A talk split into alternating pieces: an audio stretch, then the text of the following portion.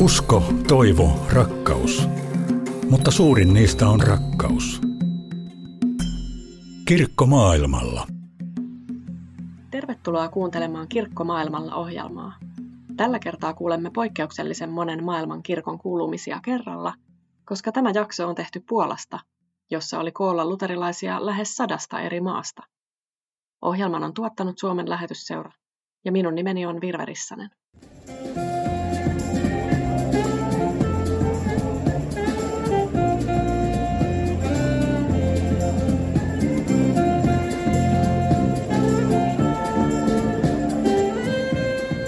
Syyskuun puolivälissä Krakovassa oli koolla luterilaisen maailmanliiton yleiskokous. Noin seitsemän vuoden välein järjestettävään kokoukseen osallistuivat käytännössä kaikki maailman luterilaiset kirkot. Kokouksessa valittiin uusi presidentti ja jäsenet neuvostoon, joka on maailman luterilaisten ylin päättävä elin. Neuvoston jäseneksi pääsi muuten Suomen lähetysseuran nuorisotyön kasvatti Jussi Luoma. Puolassa oli paikalla kirkkojen lisäksi myös lähetysjärjestöjä, ja tapahtuma oli hieno mahdollisuus tavata kirkkokumppaneita eri mantereilta. Mutta mitä oikeastaan on luterilaisuus nykymaailmassa? Mikä tekee luterilaisesta luterilaisen? Kysyin sitä kumppaneiltamme Kambodžasta, Kolumbiasta, Etiopiasta, Botswanasta ja Etelä-Afrikasta. Lutheran theology is is about grace. It's not a, the salvation is not about us. It's about God. Luterilaisessa teologiassa on kyse armosta. Pelastus ei ole kiinni meistä, vaan Jumalasta, määrittelee Srailea Tu, Kambodžan kirkon pappi ja tuleva piispa.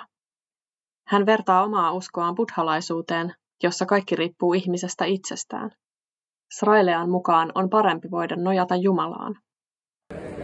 We always say salvation is free in our church. It's not for sale. And. Botswanan kirkon piispa Mothusillet Lahe korostaa, että pelastuksen saa luterilaisesta kirkosta ilmaiseksi. Hän myös mainitsee, että luterilaisessa kirkossa ei luvata parantaa ihmisiä, toisin kuin jossain muissa. Luterilaiset luottavat vain Jumalan tekemiin ihmeisiin. Etiopialainen Ebisse Gudeta Abdissa sanoo, että luterilaisina uskomme pyhiin kirjoituksiin. Hän viittaa uskonpuhdistuksesta tuttuihin lauseisiin yksin uskosta, yksin armosta, yksin kirjoituksista. We believe in Holy Scripture. Yeah. Sola fide, sola scriptura, sola gratia at the basis of our faith. Ebisse työskentelee dekaanina Mekane Jeesus-seminaarissa Addis Abebassa.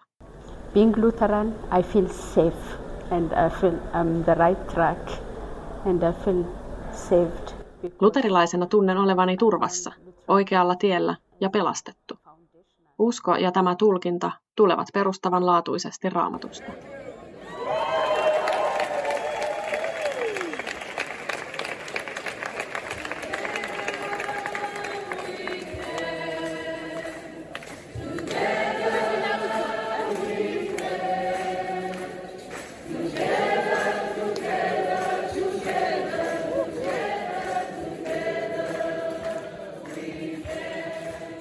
Lähetysseuran kirkkokumppaneiden luterilainen identiteetti vaikutti olevan vahvempi kuin suomalaisten.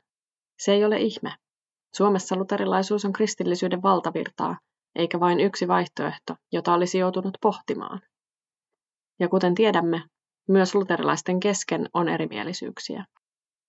Näistä oli huolissaan erityisesti Eteläisen Afrikan luterilaisten kirkkojen järjestön Luxan johtaja, pastori Lilana Kasper. Kun kysyin häneltä alueen haasteista, hän mainitsi luterilaisten moninaisuuden, jota pidetään joskus ongelmana. Lilana toivoo, että tulkintojen ja uskon monet eri vivahteet toisivat meitä yhteen. Tällä hetkellä erimielisyydet hajottavat luterilaisia kirkkoja, vaikka erilaisuus voitaisiin nähdä rikkautena, Lilana sanoo. Erilaisuus näkyi myös vastauksissa kysymykseeni luterilaisesta identiteetistä. Tulkinta luterilaisuuden ydinasioista riippuu kontekstista. Kolumbian kirkon piispa Atahualpa Hernandez kuvailee luterilaisuutta ennen kaikkea rauhan uskonnoksi. The Evangelical Lutheran Church in Colombia uh, is trying to give a witness of our Lord Jesus Christ, and especially in issues related with peace and reconciliation, As a country, we have a, a long history of violence. Kolumbian luterilainen kirkko haluaa olla Jeesuksen Kristuksen todistaja, etenkin rauhan ja sovinnon kysymyksissä. Se on ymmärrettävää, sillä Kolumbian historia ja osin myös nykypäivä on täynnä väkivaltaisuuksia ja konflikteja. Kirkko maailmalla. Kun sain harvinaislaatuisen mahdollisuuden haastatella näin montaa kirkon edustajaa eri puolilta maailmaa, käytin tilaisuuden hyväkseni ja kysyin heiltä sen tärkeimmän kysymyksen. Miten he saavat kirkkonsa kasvamaan? Ensimmäisenä vastasi etiopialainen Ebisse Kudeta Abdissa. We give credit to, to the Lord and the work of Holy Spirit, and everybody shares about his or her faith everywhere in school, workplace, while they are in taxi, everywhere. People share their faith, and uh, many are attracted. Annamme kunnian Jumalalle ja pyhälle hengelle. Kaikki seurakuntalaiset jakavat uskostaan kaikkialla.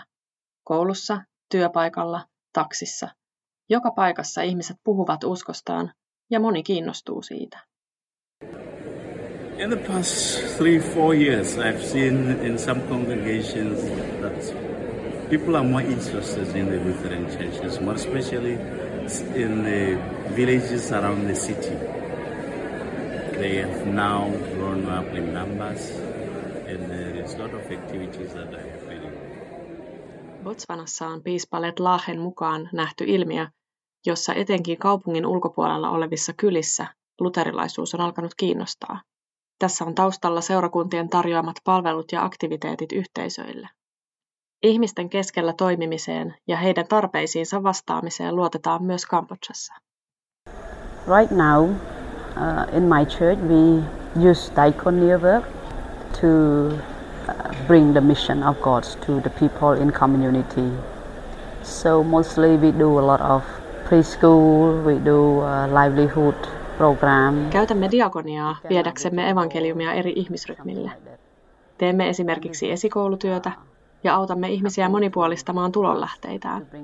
Se auttaa meitä sekä viemään Jumalan sanaa ihmisille, että tuomaan ihmisiä kirkkoon. Näin kertoo Kambodjan kirkon tuleva piispa Srai Tu. Samoilla linjoilla ollaan Kolumbiassa. Well, many of our efforts are concentrated in the local community, uh, try to improve the skills of our leaders. Also, uh, I've been both leaders, lay leaders, but also ordained leaders.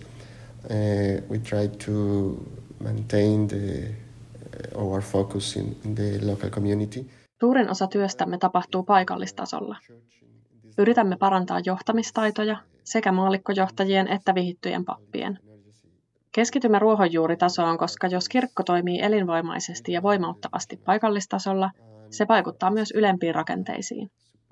Meille on tärkeää tukea kaikkia, jotka haluavat osallistua kirkon työhön missä tahansa muodossa. Heitä, jotka opettavat, heitä, jotka ovat mukana diakoniatyössä ja tietysti myös niitä seurakuntalaisia, jotka haluavat papeiksi. Kirkko maailmalla. Luterilaisen maailmanliiton yleiskokouksessa Puolassa yritettiin keskittyä siihen, mikä kirkkoja yhdistää, eikä siihen, mikä niitä erottaa. Delegaatiot eri maiden kirkoista juttelivat keskenään eri kokoonpanoissa viikon aikana, ja lopulta saatiin muodostettua neljä julkilausumaa. Voidaan siis ajatella, että ainakin näistä neljästä asiasta maailman luterilaiset ovat yhtä mieltä. Ensimmäisenä tuomittiin Venäjän hyökkäyssota Ukrainaan. Jäsenkirkkoja, eli myös meitä suomalaisia luterilaisia, kehotettiin rukoilemaan rauhan puolesta.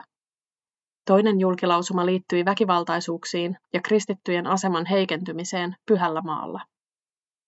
Kolmas lausuma osoitti solidaarisuutta Aasian vähemmistökristityille, kuten daliteille ja advivaseille Intiassa. Neljäs lausuma kannusti kehittämään kansainvälisesti sitovan verosopimuksen, jotta eriarvoisuus ei maailmassa enää pahenisi.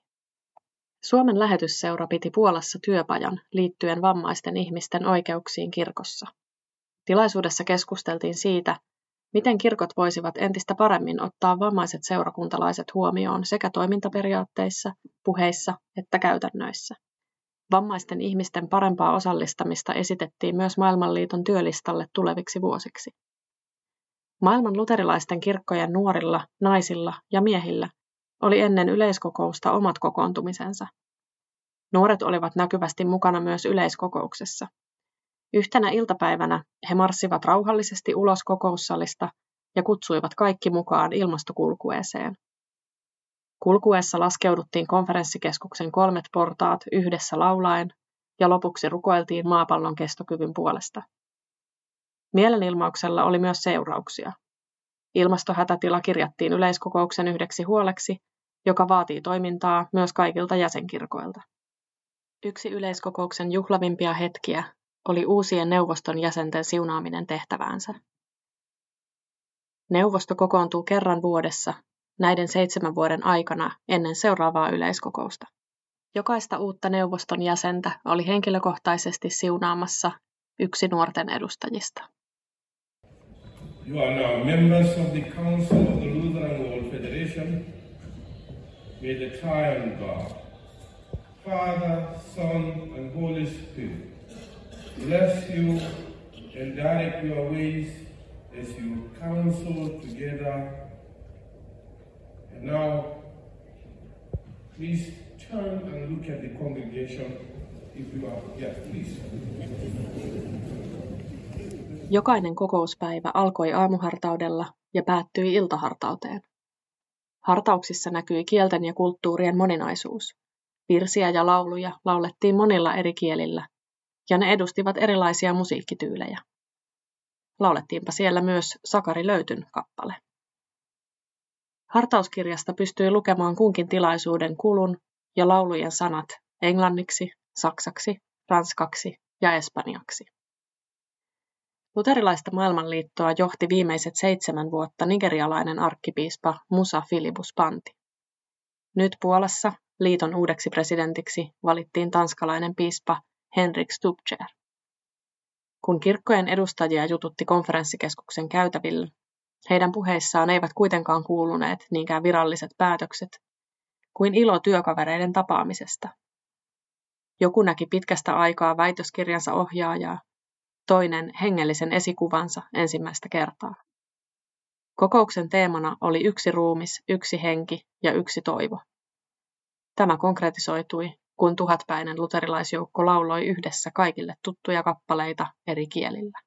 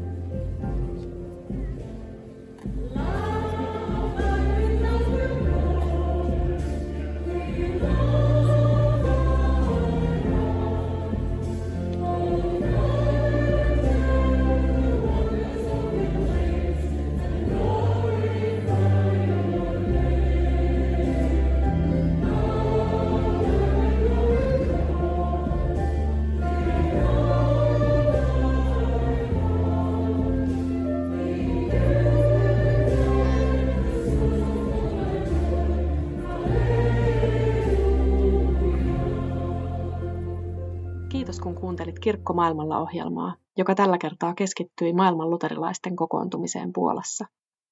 Jos haluat nähdä videomuotoisia tervehdyksiä tässäkin ohjelmassa kuuluilta kirkkojen edustajilta eri puolilta maailmaa, kannattaa seurata Suomen lähetysseuraa Instagramissa ja Facebookissa. Samoista kanavista löytyy Luterilainen maailmanliitto, englanninkielisellä nimellään Lutheran World Federation. Päätetään tämä ohjelma rukousaiheisiin, joita poimin lähetysseuran yhteistyökirkoilta Puolasta. Rukousta pyydetään Tansanian ja Botswanan nuorisotyöttömyyden vähentämiseksi. Sama ongelma on Etelä-Afrikassa. Myanmarissa toivotaan rukousta rauhan ja vakaan poliittisen tilanteen puolesta. Kolumbiassa huolena ovat väkivaltaisuudet. Namibiassa ja itäisessä Afrikassa rukoillaan säännöllisiä sateita ja sitä, että ruokaa riittäisi kaikille. Kiitos, kun rukoilet näiden aiheiden puolesta. Myös sinun puolestasi rukoillaan maailman luterilaisissa kirkoissa. thank you